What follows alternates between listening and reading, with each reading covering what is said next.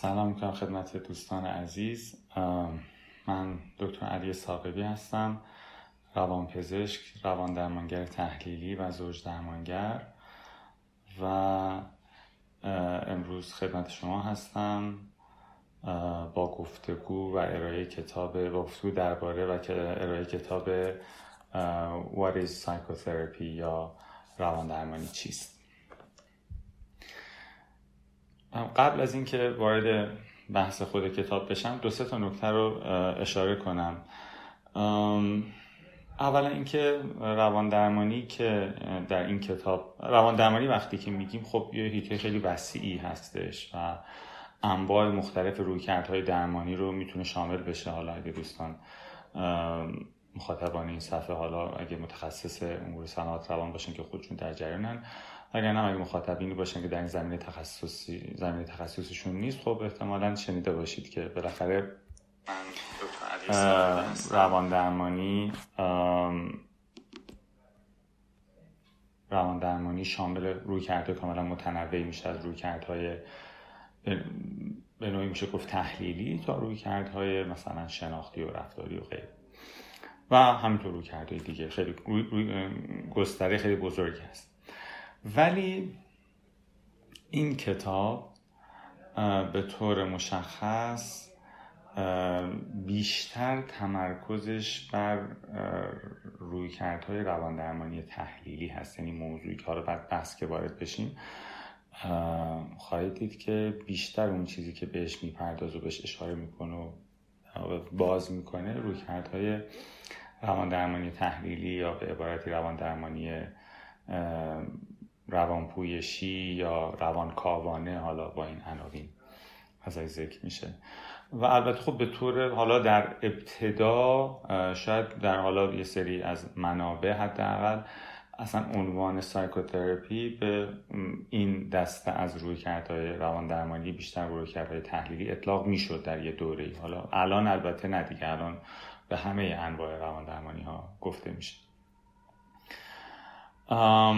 و حالا در اصطلاحی که در عموم به کار میره خیلی وقتا به جای اصطلاح روان درمانی حالا انواع مختلف روان درمانی اصطلاح روانکاوی رو به کار می‌برن. یعنی هر گونه روان درمانی و در واقع اصطلاحا تاکینگ تراپی ها یا درمان های مبتنی بر گفتگویی که بین درمانگر و مراجع هست رو توی عموم خیلی وقتا اصطلاحا به غلط خیلی وقتا کلمه روانکاوی رو به کار می‌برن. در روانکاوی خب یه دیسیپلین و یه فرمت خاصی هست که حالا وارد بحث این تفاوت اینا چیه نمی‌خوام بشین. فقط می‌خوام بگم که در واقع همون چیزی که شاید خیلی وقتا گفته میشه روانکاوی یه نوعیش حداقل به موضوعات بحث امروز ما مرتبط میشه که روان درمانی تحلیلی هست. ولی مشخصا میشه گفت که این روانکاوی نیست. یعنی علیرغم این که مبتنی بر روان درمانی تحلیلی مبتنی بر نگرش ها و روی کردهای روانکاوانه بنا شده و کار می‌کنه. ولی خب با روانکاوی تفاوت خیلی زیادی هم داره که حالا اونم باز این که تفاوت چی از حوصله بحث ما خارج دیگه با تخصصی میشه. اصطلاح توی پرانتزی هم اینجا اضافه کنم به نظرم لازمه. توی حالا در عموم مردم گاهی وقتا اصطلاح گفتار درمانی هم به کار میره برای این مدل در واقع این مداخلات درمانی که اون خب کلا اصطلاح غلطی هست و اون عمدتا چیزی که معادلش میشه اسپیچ تراپی برای اینایی که مثلا لکنت دارن یا کلماتی رو نمی‌تونن خوب ادا کنن برای اونها گفتار درمانی به کار میره. درسته یه درمانی هست که از طریق گفتار اتفاق میفته ولی اصطلاح گفتار درمانی همجور گفتم یه درمانیه که برای اینایی که در تکلم و در واقع ادای حروف و کلمات و اینا مشکل دارن. به اون میگن گفتار درمانی. ولی این چیزی که دو نفر میشینن توی اتاق یا حالا درمان زوجی یا گروهی هرچی به حال میشینن و در مورد مسائلی صحبت می‌کنن برای که اوضاع بهتر بشه. این دیگه اصطلاحا ما به طور عام بهش میگیم روان درمانی.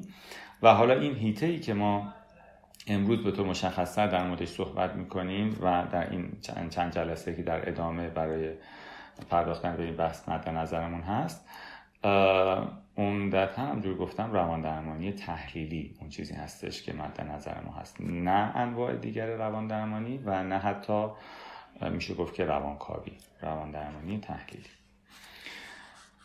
خب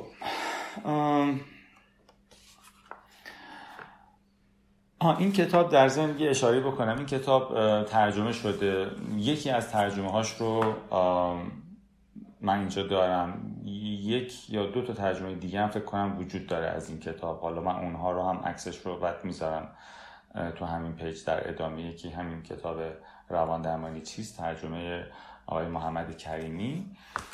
و یکی دیگه هم حالا الان حضور ذهن ندارم. این کتاب پس ترجمه هم شده. هم به صورت کتاب هارد کاپیش هست هم به صورت فایل الکترونیکش هم توی اپلیکیشن کتابخوان می‌تونید دسترسی داشته باشید.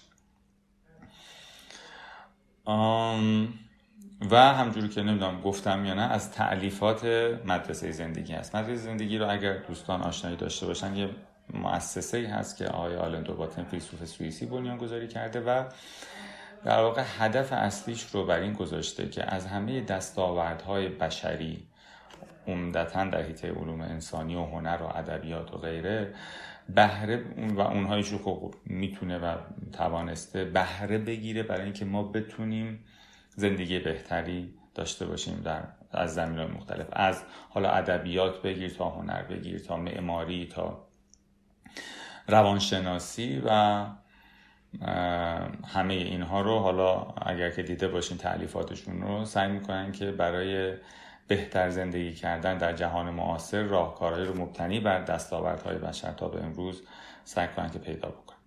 و اصلا عنوانش هم همین مدرسه زندگی. جایی که تلاش می‌کنن که به ما در کنار هم یاد بگیریم چطور می‌تونیم در دنیایی که این همه دستخوش تغییر و تحول و به حال مواجهه با قصه ها و ماجراهای جدید هست چطور میشه بهتر زندگی کرد؟ خب به نظرم یکی از مهمترین کتابایی که منتشر کردن حالا کتابای خیلی خوبی منتشر کردن منم خب خیلی هاشو ارائه دادم تا به امروز این به نظرم یکی از کتاب خیلی مهمشون هست که منتشر کردن. و حالا جدای از این جلسات توصیه می‌کنم که حتما سر فرصت هم یه نگاهی بندازید و برای مطالعهش وقت بذارید و مطالعه و تحمل درش البته. کتاب رو با این جمله شروع می‌کنه. میگه که روان درمانی اونا. میگه که ارزش از ارزشمندترین اختراعات صد سال اخیر بشر است. از بزرگترین دستاورد ارزشمندترین اختراعات و دستاوردهای بشر در صد سال اخیر هست که یک کاری رو می‌کنه برای ما که همه دستاوردهای دیگه که در راستای تکنولوژی و رفاه و ارتباطات و نمی‌دونم انواع اقسام چیزها به بشر به دست آورده اونا همه عاجز از این اونا همه می‌تونن زندگی بیرونی ما رو بهتر کنن. ولی روان درمانی اگر موفق تامیز بتونه باشه می‌تونه زندگی درونی ما رو بهتر کنه اون سلامت در واقع روانی یا ایموشنال ویل بینگ یا بهروزی یا حال خوب روانی ما و هیجانی ما رو بهتر کنه روابط ما رو بهتر بکنه فضای خانواده های ما رو بهتر بکنه هیته کاری و حس رضایت شغلی و این اینها رو همه بهتر یعنی عمده سایر همه دستاوردهای بشر توی هیته عمدتا اگه دقت کنیم مسائلی هستش که عمدتا بیرون ما اتفاق میفته. روان درمانی هیته ای که تمرکزش به درون ماست و تلاشش برای اینه که کمک کنه زندگی درونی بهتری داشته باشه. گفته در این حال حالا تازه این یک کتابیه که نسبتا اخیرا در یک کشور جهان اول به تعبیری و حالا اروپایی تعلیف شده جایی که اطلاعات خیلی خوبی زیادی وجود داره در زمین های مختلف و از جمله در زمین روان درمانی و اصلا مهد روانکاوی و روان درمانی و اینها بوده و هست به نوعی و خب با همه اینها میگه که با اینکه با اینکه این همه چیز مهمی هست این روان درمانی در این حال عمیقا مورد سوء تفاهم هست و خیلی بدفهمی در موردش زیاد هست. و یه سری در واقع باورهای فانتزی های غلط یه سری امیدها و یا بدگمانی های یه چیزهایی که فکر می‌کنه این کار می‌تونه بکنه یا بدگمانی هایی که الان این کار میاد یا اونجوریه خیلی مورد بدفهمی واقع شده و خیلی اطلاعات غلط و نادرستی در موردش خیلی گسترده شده. و البته من تو پرانتز اضافه می‌کنم. متاسفانه در کشور ما خیلی از اینها هم حاصل واقعا اتفاقایی است که واقعا داره میفته یعنی در واقع یه سری اصطلاحا میگن روانشناسی زرد یا روانشناسان زرد. حالا شما بگید روانپزشکان زرد فرق نداره. به هر حال یعنی افرادی که یا دانش آنچنانی ندارن یا فقط به خاطر سودجوییشون حتی دانش دارن از اون مبانی دانشی استفاده نمی‌کنن فقط به خاطر کسب منفعت و جمع کردن مشتری و اینها سری حرفهای روشهای ماجراهایی رو پیش می‌گیرن و دیگه خب متاسفانه این بازار مکاره که خلاصه بی مشتری هم نیست. و خب این رفتارها و این مدل چیزان خب چه بسا در دامن زدن به این باورها و نگرش ها بی تاثیر نبود. میگه برای این کتاب میگه ما داریم می‌خوایم تلاش کنیم اینجا که سعی کنیم توضیح بدیم روان درمانی رو که چرا ما اصلا بهش نیاز داریم. او روان درمانی از چه روش هایی برای کمک کردن به ما بهره می‌گیره و چه دستاوردهایی می‌تونه برای ما داشته باشه.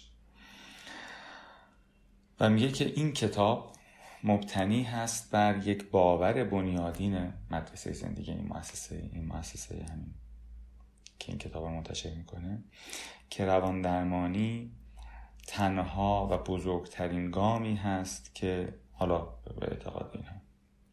بزرگترین گامی هستش که ما می‌تونیم در راستای خودشناسی و رشد خودمون برداریم حالا ممکنه خیلی این خدچه کنن که نه راه دیگه هم هست حالا بحثی نداریم این باور این هاست ممکنه راه دیگه ای هم وجود داشته باشه ولی یکی از مهمترین راههایی که می‌تونه وجود داشته باشه و روش ها و ابزارهاش تدوین شده سیستم هاش مدت هاست که در معرض آزمون و خطا قرار گرفت و یک در واقع شواهد خیلی عینی و مشخصی در زمینه اثر بخشیش خب وجود داره و مشخص هستش که با این کارها رو می‌تونه انجام بده و این کمک کار می‌تونه بکنه.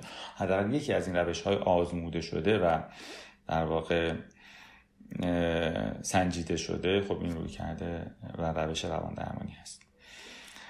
و گفته که یه دوره درمان می‌تونه به ما کمک کنه که کمی کمتر یا حالا کمی کمتر خشمگین یا خود تخریبگر یا نامطمئن یا گمگشته یا غمگین باشیم این نهایتا نه روان درمانی و نه چیز دیگه قرار نیست. کلا همه درد و مرض ما رو بشوره و ببره. ولی می‌تونه ما کمک کنه که کمی کمتر بار بشونه داشته باشیم یا راحتتر این بار رو بتونیم هم کنیم و بهتر زندگی بکنیم. خب این مقدمه کتاب بود از راستا این که اصلا خب در مورد چه چیزی ما قراره که صحبت کنیم کتاب چند تا فصل داره. فصل اولش که این جلسه و جلسه آینده حداقل شاید یا نیمه جلسه آینده در موردش صحبت خواهیم کرد. اینه که ما چرا به درمان نیاز داریم؟ این بخش اول هست. بخش دوم اینه که درمان چگونه کار می‌کنه؟ یعنی از چه روش های بهره می‌گیره و به چه نتایجی می‌تونه منتج بشه. و بخش بعدی چهار تا کیس استادی هست. چهار تا کیس میاد مثال می‌زنه افرادی که مراجعه کردن که در عمل بخواد ببینیم در مثلا چه اتفاقی می‌تونه بیفته جلسه درمان فرد چی جوری میاد با چه مشکلاتی و چه شیوهی بهش کمک میشه و به چه نتیجه ای دست پیدا می‌کنه. و نهایتا هم جمع بندی بخش آخر. این مباحثی است که در طول کتاب بهش خواهیم پرداخت. همونجور گفتیم بخش اولی که این جلسه و بخش جلسه آینده بهش خواهیم پرداخت این هست که چرا اساسا ما به درمان نیاز داریم؟ باز اولین موضوع و مبحثی که در این این که ما چرا به درمان نیاز داریم فصلی هست با عنوان A Primal Wound یا زخم نخستین.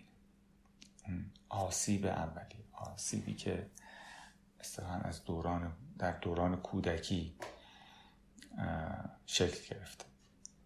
همونجور گفتیم خب البته روی کرد قالب کتاب به طور مشخص مبتنی بر روی کردهای روان تحلیلی و روان پویشی و روان کاوان است.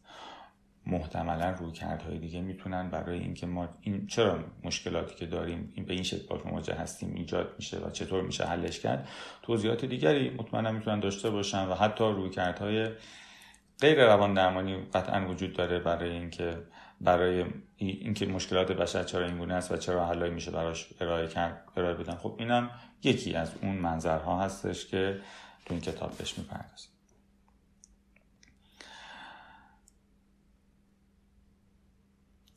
این نکته اشاره می‌کنه که این ریشه نیاز ما به روان درمانی در گذشته برمیگرد به گذشته زندگی ما. و هیچکس عمدن هیچ والدی هیچ مراقبی هیچ کسی که پدر, پدر مادری به طور عمدی این کار نمی‌کنه. ولی همه ما بدون استثنا یه جایی تو بچگی این مسیر رشدی که قرار بود از یه جای شروع کنیم و همجور گام به گام بیایم جلو و رشد کنیم و مراحل بعدی برسیم یه جایی این مسیر رشد ما یه آسیبی دیده متوقف شده به مشکلی مواجه شده. و حتی اگه والدین خیلی خوبی داشتیم خیلی حواسشون به ما بوده. در مجموع خواستن که خوب مراقبت کنن و واقعا تلاششون هم کردن. بازم امکان نداره که آدم خلاصه این دوره رو هیچ زخمی هیچ مشکلی هیچ دردسر هیچ مسئله بهش ایجاد نشه. و دوره کودکی ما به طور مشخص حداقل به دو دلیل مشخص ما رو در معرض آسیب خیلی بیشتری به نسبت بچه سایر جاندار جانوران قرار میده. یکی اینی که ما دورانی که به والدینمون وابسته هستیم و در معرض والدینمون هستیم خیلی طولانی تر. اینجا چند تا حیوان رو مثال زده. مثلا میگه که مثلا ماهی هامور مثلا میره در سواحل مثلا نورت اتلانتیک اونجا مثلا صد میلیون تخم میریزه. بعد اینا مثلا حالا تعداد زیادیش تبدیل به ماهی میشه. بعد اینا اصلا مادره رو تو کل عمرشون نمی‌بینن اینم بچه هاشون نمی‌بینه. اینا برای خودشون بزرگ میشن و باز میرن بزرگ شنا می‌کنن به جای می‌رسن و بعدا باز دوباره در ادامه باز اینا خودشون مادرانی میشن که باز تخم میریزن. یعنی اصلا ارتباطی وجود نداره بخواد تاثیر بپذیره از اون مادر. یا مثلا گفته که بزرگترین حیوانی که در روی کره زمین وجود داره که نهنگ آبی هست میگه اونم نهایتا تا پنج سالگی به بلوغ کامل می‌رسه کامل دیگه. خیلی حیوان هستن دیدیم دیگه. به دنیا که میاد خودش بلند میشه و بعد میره سینه مادر رو پیدا می‌کنه شروع می‌کنه شیر خوردن. بچه آدمیزاد هم فقط یه ساعت طول می‌کشه که بلند شه. اگه بچه آدمی زاده بذاری یه جا مثل اون تخم مایه رو یه جا میریزی خودش در میاد و خودش میره و خودش زندگیشو پیش می‌بره و هیچی به هیچ بچه آدمی زاده بذاری دو دقیقه یه جا کلا هیچ از بین میره. تا سالها نیاز داره برای اینکه زنده بمونه یکی باشه که مراقبتش بکنه. اینجا یه عدد تخمینی گذاشته گفته که تا سن 18 سالگی ما یه چیزی نزدیک به 25 هزار ساعت مفید رو در کنار والدینمون و زیر در واقع زیر بالهای گسترده اونها و در کنار والدینمون 25 هزار ساعت میگذره طبیعتا این حجم ارتباطی تنگاتنگ بعد آدمی که در جایگاه دست پایین هست و یه آدمی که در مسلط هست. طبیعتا خب ببین چقدر فرصت برای تنصیب پذیری است. نکته دومی که وجود داره اینه که مغز آدمی زاد مغز بسیار از حیوانات در زمانی که مثلا به دنیا میان با مثلا در ده سالگیشون اونقدی فرق چندانه. در واقع انگار با همون تقریبا با اکثر میزانه که قراره که تا آخر اون باشه با همون مغز دنیا میاد. خیلی یه تغییراتی قطعا می‌کنه ولی اونقدری که مغز انسان از زمانی که نوزادی تا زمان بلوغی که می‌رسه تغییرات عجیب و غریب در سایز و connectivity و غیر ذلک اصلا اتفاقات اون حیوانات در خیلی از حیوان اکثر حیوانات به اون و در هیچ حیوانی به اندازه انسان اتفاقات نمیفته و خب طبیعتا این مسیر تغییر یعنی با یک در واقع حالا نمیگیم لوح سفید ولی بالاخره دیگه. و در کنار یه آدمی که در موضع مقتدر است و مت... ساعات متمادی در کنار او هستی. خب طبیعیه که هر آنچه که در مغز تو نهایتا در ادامه زندگی تو شکل می‌گیره بخش زیادیش حالا جدا از اون ژنی که ازش گرفتی در ارتباط با او شکل می‌گیره و فرمش تغییر می‌کنه یا شکل خاصی و همینطور آسیب هایی که چه بس اتفاق میفته در این دوره خب اثرش دیگه تا ابد اگر نگیم حداقل تا سالهای بسیار درازی باقی میمونه.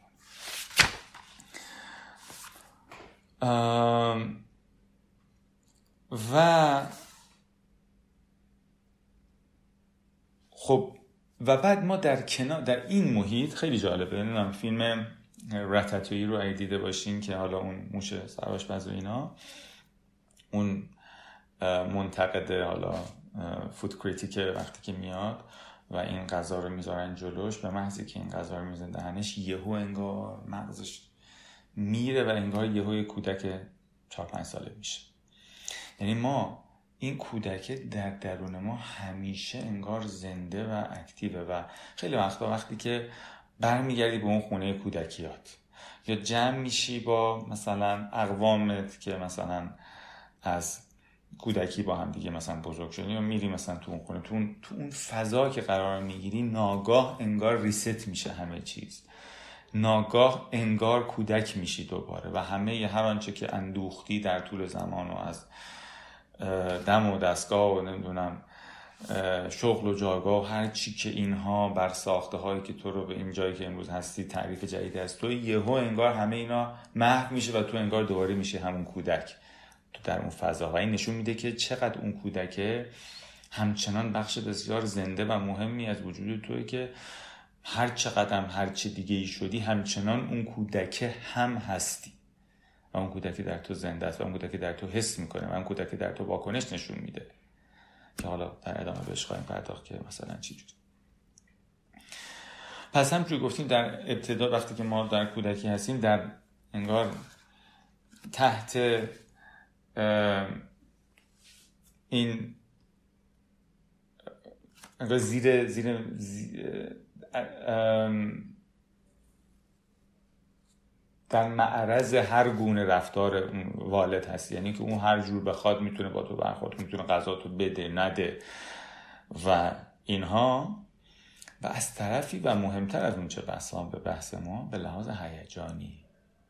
اون می‌تونه بهت لبخند بزنه می‌تونه بهت اخم کنه می‌تونه توجه کنه می‌تونه بی توجهی کنه.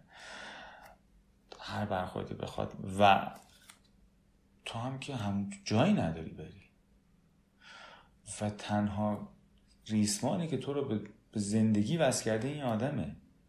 این همین آدم همه چیز توه تو اون سنینه تأثیر گذار که داره مغز تو شکل می‌گیره نگاه تو به دنیا و انسان ها همه چی داره این تو این فضا شکل می‌گیره. همه وجود تو به این آدم وابسته است. و حالا چهار نفر دو نفر این برش و دنیا رو از اون زاویه اساسا می‌شناسی و درک می‌کنی و تجربه می‌کنی و شکل می‌گیره تو ذهنه و اونها به نوعی خدایگان تو هستن. کسیه که زندگی و حیات تو و مرگ تو به دست اون کسی که هرچی تو نمی‌دونی اون, اون می‌دونه. یا فکر می‌کنی که اون می‌دونه. اون هر کار تو نمی‌تونی اون می‌تونه. عالم مطلق و قادر مطلق به نگاه. تو هر چقدر به ویژه کوچکتر هستی. و فعال مایشا هر چی که بخواد می‌تونه بکنه بود و برای همین تو در کنار زیر دست او شروع می‌کنی به شکل گرفتن و از او رنگ گرفتن و از طرفی از او تاثیر پذیرفتن و در, در کنار او رشد کردن و آسیب در جایی که آسیب اتفاق میفته و خیلی تعبیر جالبی به کار میگه میگه ما در نوزاد در کودکی ما انگار پوست نداریم. پوست یه لایه محافظه دیگه. یک مثلا چیزی که میاد مثلا هرچی گرد و غباری پرکایی هرچی رو دستی که پوست بشینه چی و میته کنی میره. در کودکی اینگاه این پوسته نیست. مثل مثلا وقتی که مثلا دوچار سوختگی شده یا پوست رفته هر هوام می‌تونه از طریق هوام مثلا میکروب و انواع اقسام عفونت رو بیاد بشینه روش و آسیب بزنه. این از هر, هر همه چی رو ما اثر می‌ذاره در کودک هنوز پوست پوست که هیچی پوست نازک هم نیستیم. همه چی اون سن اون دوران اثر می‌ذاره. میگه اگر والد بر سر بچهش فریاد بزنه داد بزنه میگه ستونهای زمین انگار برای اون کودک شروع می‌کنه به لرزیدن. این, این خیلی تعبیر تکان دهنده و از جهتی به نظرم خیلی میشه گفت دقیقیه. و اینجوری نیست که با خودمون فکر کنیم مثل وقتی که حالا مثلا دو تا بزرگسالی که با یکی دعوا می‌کنیم فکر کنیم حالا مثلا عصبانی از جای دیگه یا اینکه حالا اینم داد می‌زنه منم سش داد می‌زنم یا این داد می‌زنه. من میرم با یکی دیگه مثلا صحبت می‌کنم یا اصلا ولش کن. نه دیگه کجا برم دیگه؟ اولا که این همه چیه منه. این کسی که به من غذا میده این کسی که منو ترخوش می‌کنه این کسی که من اگه کار دارم باید به این بگم. این همه چیز منه همه کس منه. و این آدم داره سر من داد می‌زنه. و وقتی این این آدم با خشم من نگاه می‌کنه و شروع می‌کنه سر من داد زدن ستونهای دنیای من انگار احساس کنم داره میلرزه. و انگار که خدایان بر من خشم گرفتند و میگه که انگار که یک قول همدان همه توان اینها خلاصه تصمیم گرفته که من دیگه نباشم. یا مثلا میگه که وقتی یه والدی مثلا میره نیست مثلا حالا یا موقتی یا دائم مثلا یا میره شهر دیگه کشور دیگه می‌ذاره ترک می‌کنه و هر ترتیب رها می‌کنه. ما همش می‌کنیم که لابد کاری من کردم که رفته. لابد من ارزشش نداشتم لابد من لیاقتش نداشتم لابد من بد بودم که اتفاق افتاد خیلی وقتا والدین جدا میشن اتفاق میفته بچه ها خودشون سرزنش می‌کنن. و اینو نمی‌تونه به این فکر کنه. نه هزار دلیل دیگه می‌تونه داشته باشه که اون رفته. این سری به که اگه من خوب بودم که میموند. تقصیر من چون نمی‌تونه فکر کنه که او بده دیگه چون من کل وجودم به او وابسته است. نمی‌تونم تصور کنم که ایراد از اونه یه مشکل از اونه یه نه هر چی باشه ایراد از خودم می‌دونم. مثل مثال قبلا هم زدم مثل که پس کنیم شما به وسط زمین آسمون به تنابی اگه آویزون باشین و به هیچ چیز دیگه وقتی این تناب شروع کنه به لرزیدن من ترجیح میدم فکر کنم که این دست منه که داره میلرزه تا اینکه این تنابه که از اون بالا داره پاره میشه چون اون خیلی ترجیح میدم کنم اگه چیزی هست از اینه. چون اگه اون واقعا ایرادتون باشه که دیگه من نیستم. من من تموم شدم. برای همین به خودم نسبت میدم اگه هر چیزی باشه. چون تو همه وجود من به تو وابسته است به لحاظ روانی. میگه که اگه مثلا یه والدینی دارن تو مثلا آشپزخونه سر هم دیگه دعوا می‌کنن سر هم داد می‌زنن اینا. فکر می‌کنم که دیگه تموم شد. اینا دیگه دعوا کردن و طلاق گرفتن و خانواده اصلا پاشید و نمی‌تونم تصور کنم که حالا دو نفر آدم دعوا می‌کنن. چون باز همه وجود من به این زندگی به این خونه به این خانواده احساس می‌کنم گره خورده. و نمی‌تونم تصور کنم که حالا آدم ها دعوا می‌کنن آشتی می‌کنن. این درکه هنوز حاصل نشده که این اتفاق میفته و همه چیز این به این قطعیت می‌تونه دوچار یک فاجعه بشه. تو ذهن کودک.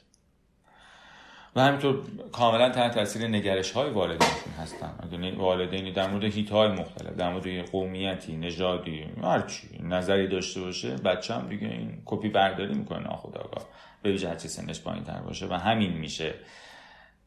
عینکی که از این بعد حداقل تا یه دوره دنیا رو از اون نگاه خواهد دید و از اون منظر. و مثلا چالش نمی‌کنه تو ذهنش که اصلا چه بس از کجا معلوم کی گفته. باز به ویژه در سین ابتدایی در شکلی نگرش های ما و انسان ها به تو کل و میگه که بچه ها خلاصه میگه که بچه ها جایی نمی‌تونن برن.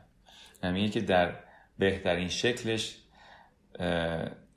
کودکی یک زندان باز هست یک اوپن پریزن هست.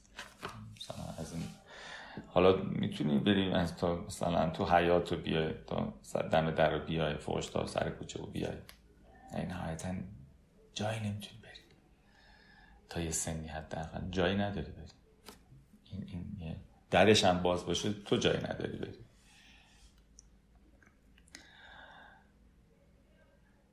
و خب با این اوصاف خب عجیب نیستش که ما اشکال مختلف در معرض آسیب های متعدد قرار بگیریم. خیلی تا اینکه به حال خیلی اونم آدمی زاده دیگه. اونم که یک ربات که نیست یه وقتی حوصله داره وقتی حوصله نداره وقتی سهاله وقتی سر نیست. و همینطور جدا از اون یه سری مسائل خاص خودشو داره ایشوهای خودشو داره. و طبیعتا اونها تو رفتار والدگریش هم اثر می‌ذاره. و هزار از ممکن خیلی چیزا باز نادانسته ها باشه یا هزار چیز دیگر. ولی نهایتا این آسیبه انگار همیشه یه چیزیه که خیلی گسترده و وسیع می‌تونه اتفاق بیفته. و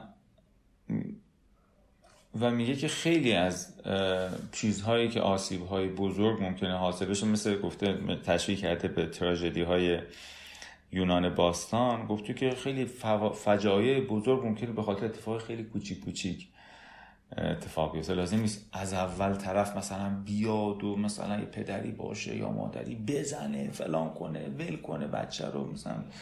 نه یه چیزای نسبتا به از نگاه بیرونی ظاهرا ساده می‌تونه تاثیرات بسیار عمیق و پایدار و ماندگاری بذاره تو ذهن اون کودک به خاطر دلایلی که ذکر کردیم.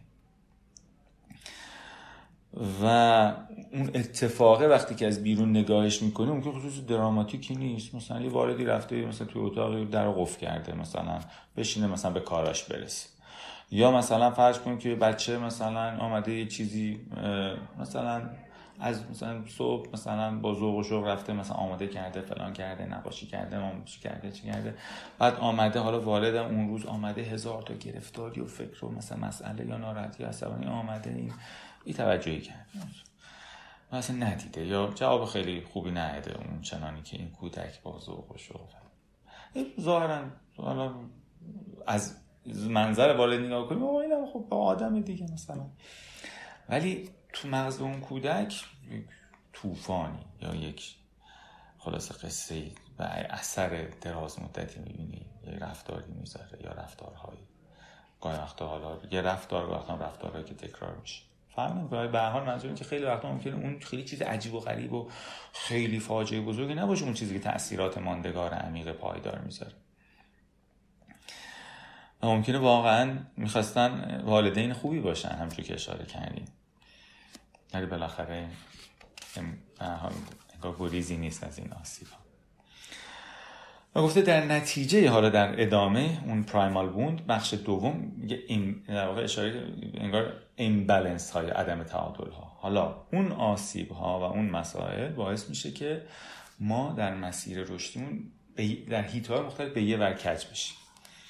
یا زیادی خصیص میشیم مثلا یا زیادی مثلا دست ولخرج یا زیادی مثلا ترسو میشیم یا زیادی بیش از حد نترس یا زیادی مثلا درونگرا میشیم. حالا ممکن مدار ژنتیکی شاید باشه. یا زیادی حالا از مثال خودش به کار ببریم. یا یا زیادی بیاعتمادی به آدما به همه بدمی یا زیادی بیش از حد به آدما اعتماد می‌کنیم یعنی به هر حال به یه وری کچتر میشیم. حالا نه که تو همه هیت ها لزوما عدم تعادل داشته باشیم ممکن تو یکی دو تا سه تا از این هیت ها به طور بارستر. ولی این عدم تعادل ها یعنی به خاطر انگار اون مسیری که ما انگار طبیع ایدئالش اینه که در همه چیز انسان بتونه متعادل باشه در حیط در های مختلف هیجانی و روانی و اینها. خب این پرایمال بوند ها و آسیب ها و از اخمای نخستین باعث میشه که در یک جا دو جا سه جا چند جا از تعادل خارج بشیم. طبیعتا. خب این هزینه زیادی و تحمیل می‌کنه به ما و باعث میشه که ما نتونیم بشویم آنچه که می‌تونیم باشیم حالا چه توی روابطمون یا داشته باشیم آنچه که می‌تونیم داشته باشیم توی شغلیمون و رشد شخصیمون هرچی و میگه خیلی وقتا ما این عدم تعادل ها رو میگیم مثلا خیلی راحت از کنارش میگم من دیگه اینجوری هم. من دیگه اینجوری هم. تازه اگر اینجوری نباشه تو ذهنمون که اصلا درستش همینه برفرض که بپذیریم که شاید یه مقداری زیاده روی هم باشه ولی در این حال حرفمون اینه که من دیگه من دیگه اینجوریه. در حالی که می شود که اینگونه نباشد یعنی شاید من دیگه اینجوری نیستم می‌شد اینجور دیگه باشم. و شاید این عدم تعادل ها به نوعی همجور گفتیم پاسخ باشه به اتفاقی در گذشته افتاده و یه زخم نخستینی مسیر انگار رشد ما رو انگار یه مقداری کج کرده و به اینجا رسیدیم. مثلا چند تا مثال جالب زد. گفته شاید یک والد که خیلی رقابت می‌کرده با ما یعنی با ما هی رقابت می‌کرده می‌خواسته که مثلا ما ازش بهتر نشیم یا مثلا می‌خواست به من ثابت کنه که من تو تو این بهترم از تو تو اون بهترم. شاید همچی والدی داشتم باعث شده که انگار خیلی انگار هی تو همه چی جرئت نمی‌کنم دست به هیچ کاری نمی‌زنم انگار هی دست پایین می‌گیرم. احساس می‌کنم نه من که نمی‌تونم. انگار یاد گرفتم که شکست بخورم. اون والده که همش می‌خواست از من برنده بشه یا اگر من یه زمانی برنده می‌خواستم بشم دیگه زمین و زمان رو به هم میدوخته و یا خیلی افسرده می‌شد یا خیلی خشکی می‌شد یا هر چیزی من یاد گرفتم که دست بال خودم ببندم. چون تو ذهنم می‌رسه که بخوام دست بال خودم حفظ کنم یا شکست می‌خورم یا تو سرم می‌خوره یا فاجعه به بار میاد. under achievement در واقع این این مدلی که من از این ور بام افتادم از این جهت چه بسا برمیگرده به همچین اون گونه رابطه. یا والدی که خیلی با بدن خودش و مثلا پس میگه مسائل جنسی مشکل داشت و همیشه با یه حالت چندش و اجتناب و اینا صحبت می‌کرده خب این اثرش رو منم گذاشته روی روابط جنسی. خب برای من هم همینجوری شد. یا فرض کنید در یه شرایط مالیه که خیلی مبهم و نامشخصی من زندگی کردم. وضعیت مالی خیلی نام یه روز بوده یه روز نبوده. همش دغدغه مالی نگرانی مالی و بوده و من به منم خب منتقل شده به هر نوعی. باعث شده که همش هی بخوام پول جمع کنم پول جمع کنم. یعنی پول بحث فقط داشتن و اینها نیست. بحث امنیت روانی. هی می‌خوام پول داشته باشم. نه بحثی نیست که حالا مثلا خصیصه فقط طرف. نه. اصلا این پوله براش مثل را هواست. یعنی هرچی پول بره خب انگار هواش داره میره. هی می‌خواد داشته باشه که احساس امنیت بکنه. مثلا. یا مثلا یه واردی بوده که مثلا توجه و محبت نمی‌کرد توجه نمی‌کرده خب منم به این نتیجه رسیدم خب اصلا احساسات مهم نیست و برای یاد گرفتم احساسات خودم کلا بذارم کنار. برای کلا منم اوایدن شده و اجتنابی شدم تو روابطم و اصلا اتفاقا در روابط هم در آتیه دنبال یعنی رابطه یه مقدار بخواد نزدیک و صمیمانه تر بشه برام مثلا عجیب و ترسناک و سعی می‌کنم دنبال یه آدمی میگردم که شبیه باشه با همون pattern ایی که از قبل میشناختم. نه آدمی که برام خوبه آدمی که برام مأنوسه. یه والدی از اون طرف که خیلی مثلا تا یه چیز میگه به هم میریزه و شلوغ می‌کنه و خیلی اصطلاحا volatile هست و خیلی پر این خلاصه سر و صدا اینجوری باعث شده که من خیلی مظلوم و آسه برو آسه بیا بشم و با هیجانات خودم همش حواسم باشه پا رو دم یکی نذارم والدی که از اون خیلی over protective و بیش از حد مراقب هست باعث میشه که من خیلی ترسو و همش مثلا زیاده به از حد محتاط بشه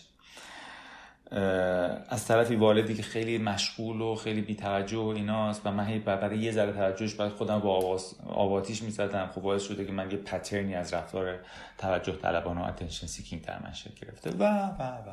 انواع مثاله که البته هر کدوم از اینا ممکن به لزوما اون در هر فردی به این منجر نشه چون رفتار ما یه دلیل طبیعتا نداره.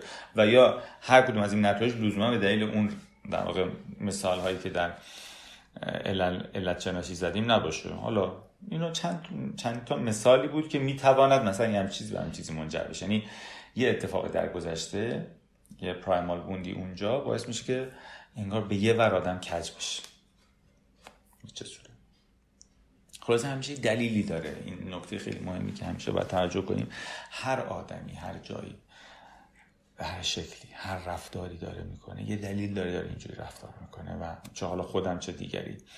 این خیلی مهمه که بی تفاوت نگذرم از کنار رفتاری که می‌کنن یه مثالی می‌زنن میگن که مثلا علم بشر از زمانی شروع کرد به رشد کردن. نه که حالا از اون زمان فقط ولی مثال که از که یه اتفاقی که داشت هزاران سال میافتاد مثلا و سیبی از درخت سیب ها همیشه از درخت ها میافتادن.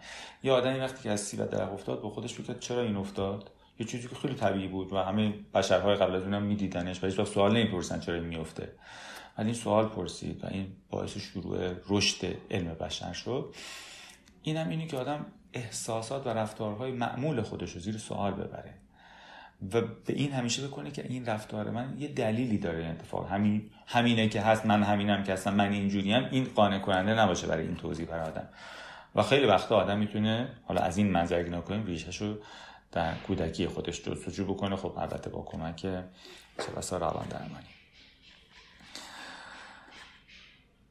و در واقع پس میشه گفت این عدم تعادل های ما یه جوری میشه گفت انعکاسی هست از اون شیوه تفکر و قرائز اون کودکی که اون زمان بوده. و انگار اون شیوهی که اون بچه در اون زمان برای اینکه بتونه زندگیش رو ادامه بده پیدا کرده برای اینکه زندگیش ادامه پیدا کنه تو اون فضا اینها شده عاداتی که در آینده دیگه شکل گرفته. می مثال مثلا خیلی ساده بزنم. مثلا فرض کنید که یه کودکی توی خونه زندگی می‌کنه که هیچکی به هیچکی نیست هیچکی حواسش به این نیست. این مثلا وقتی آب می‌خواد اگه که بگه آب می‌خوام لطفا من آب بدین کسی نمیشنوه. مگر که اربده بزنه جیغ بنفش بکشه خب بعد بقیه برای که کر نشن دیگه این آور بدن دستش. این دیگه کم کم برای خب این پس غریزه این آدم. این روش رو برای این آدم پیدا کرده برای اینکه این بتونه خب زندگیش ادامه بده. بعد این در آینده مثلا فرض کن بعدا تو روابط آیندهش هر چی هر چی می‌خواد میگه جیغ کشیدن. این اتفاقا باعث میشه کمتر به نیازهاش برسه. ولی انگار این رفتاری که در اون زمان شکل گرفته در اون زمانی که شکل گرفته دلیلی داشته که شکل گرفته. یه کارکردی داشته که اون رفتار شکل گرفته برای محافظت از اون کودک در اون زمان. ولی این دیگه وقتی میشه پترن ثابت رفتاری فرد و تکرار میشه و ادامه پیدا می‌کنه بعد همین میشه باعث دردسر و مشکل در روابطش و غیر و و اگر همینجوری بگم تو چرا جیر می‌کشی؟ هرچی می‌خوام ما همینجوری هم دیگه. اگه به همین توضیح اکتفا کنه خب طبیعتا خیلی وقتا اصلا تلاشی هم ممکنه نخواد بکنه برای تغییرش می‌تونه فکر کنه نه من لازم نبوده من. لازم نیست الان من اینجوری باشم. اگه اون زمان اینجوری بودم به اون دلیل اینجوری بودم. الان دیگه خب اون ضرورت دیگه وجود نداره. و میشه جور دیگه ای بود. این می‌تونه خب خودش یه گامی باشه برای رفتن به سمت تغییر و همجور گفتیم خب کودک خیلی وقتها اتفاقی براش میفته خودش رو مقصر و مستحق می‌دونه برای اینکه اتفاقا افتاده باشه.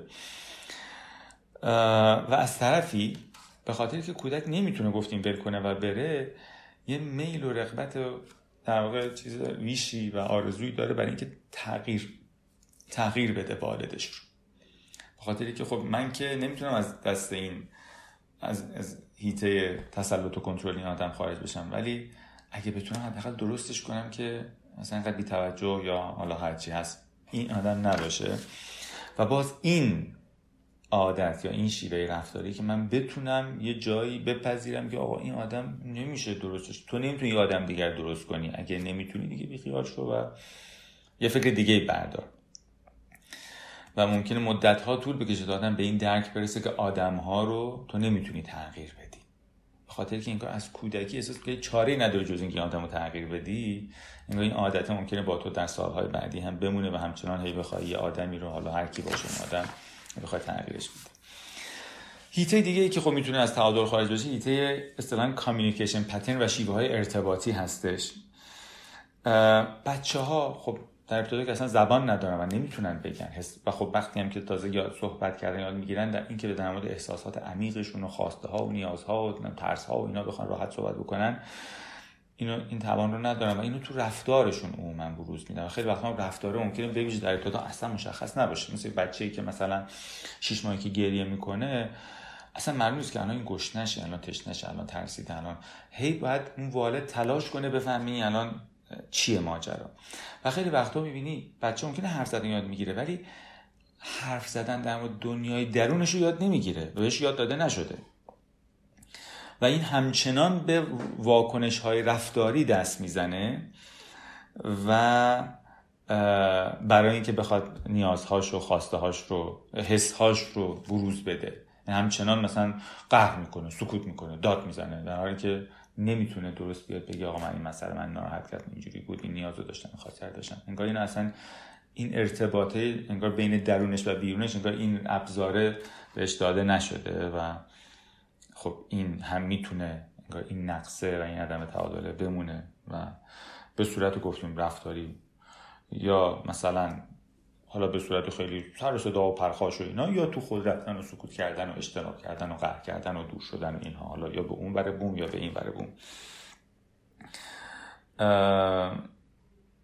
بره یه نکته دیگه که هست گفته که تعمیم های گسترده است. میگه گاهی وقتا حالا تو این کره زمین 8 میلیارد آدمن. حالا با اینکه آدما از جهات زیادی خیلی چیزاشون شبیه هم دیگه است به این کار نداریم. ولی ما تصویری که از دنیا در ذهن ما شکل می‌گیره در بسیاری از زمانها آینه اون یه دونه دوتا آدمی بوده که در کودکی باشون به در مادر ما بودن بالا سر ما بودن ما رو بزرگ کردن. یعنی اون چیزی تصوری که من از انسان ها به طور گسترده دارم تعمیم درک و تجربه که از زندگی با دو نفر آدم سه نفر آدم چهار نفر آدم یه تعداد معدودی آدم ها کل نگاه من به دنیا رو و کل آدم های دنیا برگرفته از اون هستش. یه تعمیم گسترده. این آدم خاص در یه زمان خاص در موقعیت خاص یه رفتار خاص کرده. من دیگه انتظار همه آدما همیشه به من همین رفتار بکنن. و کلا در دنیا دنیا به این گونه باشه. و بعد شیوه های رفتاری که من در قبال اینا پیش می‌گیرم. مثلا اینجا مثال زده گفته یه مادری که مثلا خیلی حالا در گذشته مثلا همین اخیر گفتم مثالش ولی حالا دوباره در راستای همین که تکمیل بس سه مادری که خیلی افسرده است و تو خودش و بی حال و اینا و بعد یه کودکی که مثلا می‌خواسته مادرش رو درگیر بکنه و مثلا بیاد و صحبت کنه و بگه و مثلا براش مسخره بازی در بیاد و بازی در بخندونش اینا. این این دیگه عادته درش میونه همه جا هر جا میرم هی دوست داره دعوت بازی در بیاره شروع کنه اون وسط باشه. انگار دیگه این فیکس شده درش. احساس می‌کنه تنها راه ارتباط با آدم ها همینه. اگه این کار نکنی آدم ها اصلا کلا نمیبیننت. چرا؟ چون اون والده تو فکر همه آدم ها اونن این پترن ثابت این طرح ثابت رفتاری تو میشه. اینجوری خودت رو با اون محمد دنیا اینجوری شناخته میشن برای تو.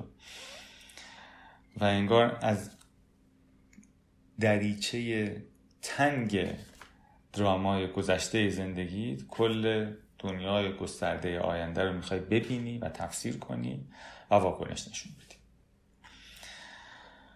از طرفی مثلا فرض کن یه والدینی بودن که همش با هم مثلا عصبی بودن یا با هم دعوا می‌کردن و تو یه بعد حواست می که هیچی نگی سرستا شر بلند شر درست نکنی سرستا بلند نشه. در آینده هم همینجوره. یعنی سعی می‌کنی که مثلا اگه که ناراحتی ایجاد میشه چی نگی. حتی مثلا یا اگه اونم ناراحت سمتش نری کلا انگار از هیجانات به هر شکلی اجتناب کنی. چون احساس کنی سر درست میشه شر درست, درست میشه مشکل درست میشه. و خب همجور گفته خب این عدم تعادل ها مشکلات ما ریشه هاشو که همون ابتدا بهش نگاه کنی که دیده نمیشه. و برای همین وقتی ریشهاش دیده نشه ما خب فکر کنیم همونجور گفتیم من همینم که هستم و طبیعتا فرصته برای اینکه خب نه پس آقا این توی موقعیت خاص با آدم خاص توی شرایط خاص بوده می‌تواند جور دیگری هم اگه توی setting جدیدی قرار بگیره با آدمای جدیدی جور دیگه می‌تونی رفتار کنی. وقتی این رو مثلا خب تو ذهنت نیاد خب طبیعتا تلاش برای تغییرش هم مثلا ایدهش تو ذهنت شکل نمی‌گیره. و خب دنیا دنیای بیرون ما رو اساس رفتارهامون قضاوت می‌کنه دیگه. وقتی ما شروع می‌کنیم چیزی می‌خوایم داد می‌زنیم نمیگی که حالا این بچه بود و تشنه بود و از تشنگی داشت میمرد و این چه وحشیه آب می‌خواد داد می‌زنه؟ چه وضعشه این اینجوری میشه. یعنی وقتی بزرگ سال میشیم دیگه برخلاف که وقتی کودک هستیم وقتی یه رفتاری می‌کنیم همش میگن الان گوش نشه الان تش نشه الان خسته است. یعنی یه درکی از ما سعی میشه که صورت بگیره و هم دلانه تر حالا حداقل نزدیکان ما والدین ما با برخورد می‌کنن بزرگسال که میشیم دیگه اون ریشه ها نه بقیه می‌بینن نه خیلی وقتا حتی خودمون می‌بینیم. و خودمون که میگیم ما همینجوری بقیه هم که میگن چه بدی هستی. و خب طبیعتا هزینش برای خود ما هم خواهد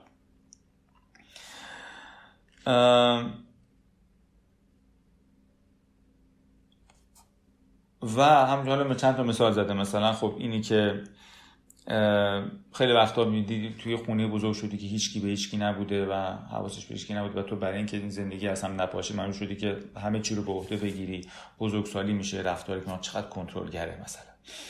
یا مثلا یه پدر خیلی مثلا رقابتجو و سرکوبگری داشتی. خب مثلا به نظر چقدر بی است چقدر بی, بی و چقدر مثلا اینجوری. یا مثلا دیده نمی‌شدی مثلا برای اینکه خودتو به چشم اون والد بکشونی مجبور بودی به دست و پا بزنی میگن چقدر شعافه مثلا یعنی رفتارهایی که در تو بقیه تو رو همیشه به این لیبل اون رفتاری که می‌کنی نهایتا خواهند دید. خب اولش اینه که خودت ببینی تلاش کنی خودتو ببینی در کانتکست زندگی بزرگترت. و خب این نکته خیلی میشه توجه بهش و اما فکر کنم که تا همینجا خب البته این بخش اول که چرا ما اساسا به درمان نیاز داریم نیمیش موند که موکول می‌کنیم به جلسه آینده. تا اینجا اگر که دوستان سوالی دارن تو این بخش پایین که علامت سوال در آیکون علامت سوال هستش. اگر سوالاشون رو اونجا بفرمایید من در خدمتشون هستم. وگرنه که جلسه امروز رو خاتمه میدیم و در هفته های آتی ادامه بحث رو با هم دیگه پی می‌گیریم.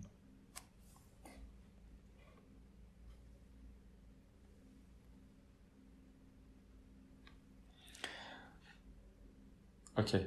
فکر می‌کنم که سوالی نیست. حالا اگر سوالی در ادامه بود زیر همین در واقع پست که سیف خواهد شد در صفحه مثلا در قالب کامنت و حالا یا اگر خواستین که کامنت نباشه به صورت پیام مستقیم برای همین صفحه می‌تونید سوالاتون رو بفرستید که حالا من در ارائه بعدی اگر که جوابشو می‌دونستم خدمتتون پاسخ بدم.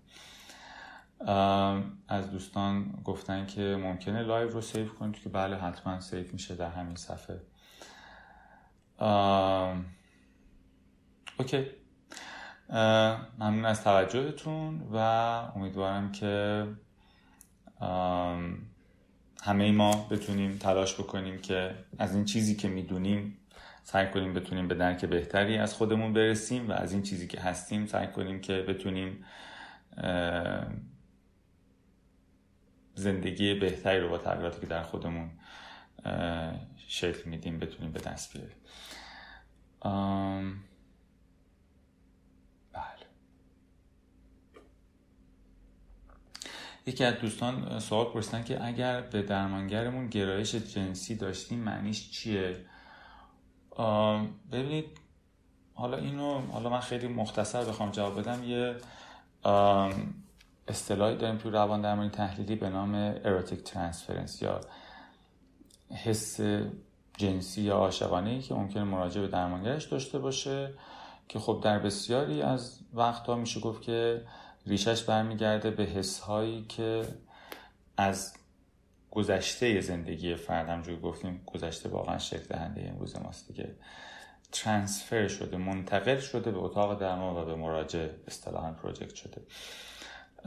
و خب حال اگر فضای جلسه فضای کاری روان درمانی تحلیلی باشه گفتگو در مورد این حسا و خب قطعا و طبیعتا نه اکت کردن و رفتار کردن اونها گفتگو در مورد اینها می‌تونه کمک کنه به ما برای درک بهتر از خودمون و شناخت ریشه های این حس که از کجا میاد چرا آمده الان و قصهش چیه می‌تونه کمک کنه به درک بهتری از زوایای عموما پنهانتر وجود خودم و در ادامه خب رشد من.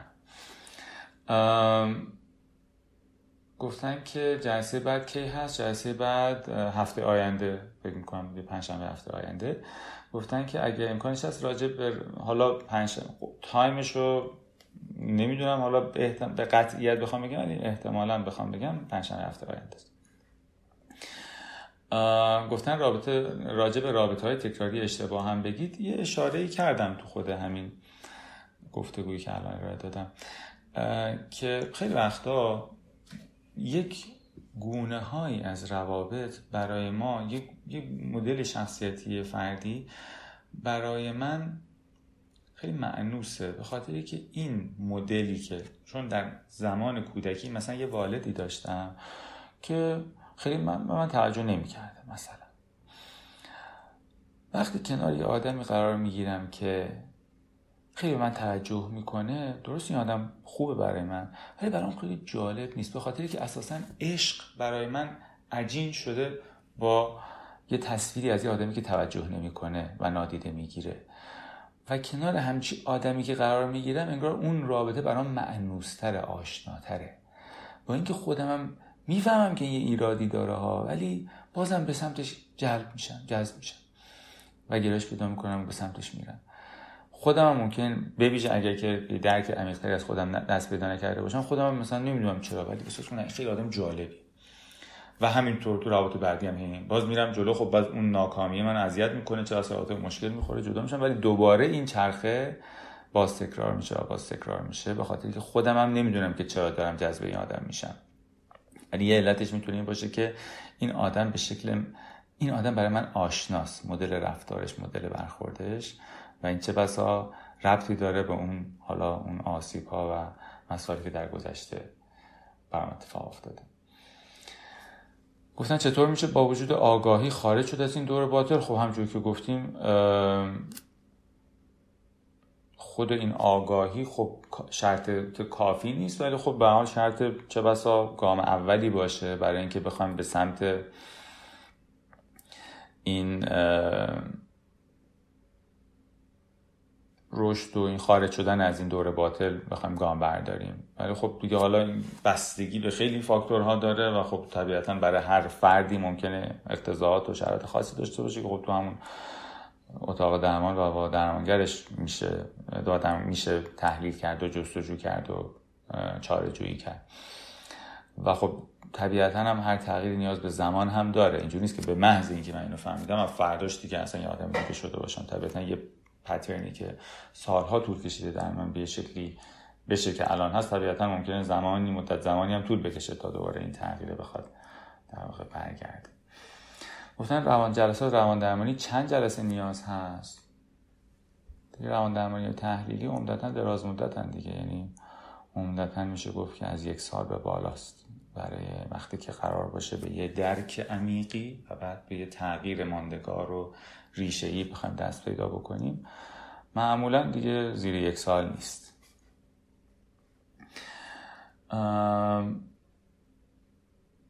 و گفتن که در ادامه اون سوال قبلیشون گفتن مثلا چه اتفاقات جنسی که در گذشته بوده که به اتاق درمان منتقل شده؟ نه لزوما اینجوری نیست که بگیم یه اتفاق جنسی اتفاق افتاده که منتقل شده. حس هاست.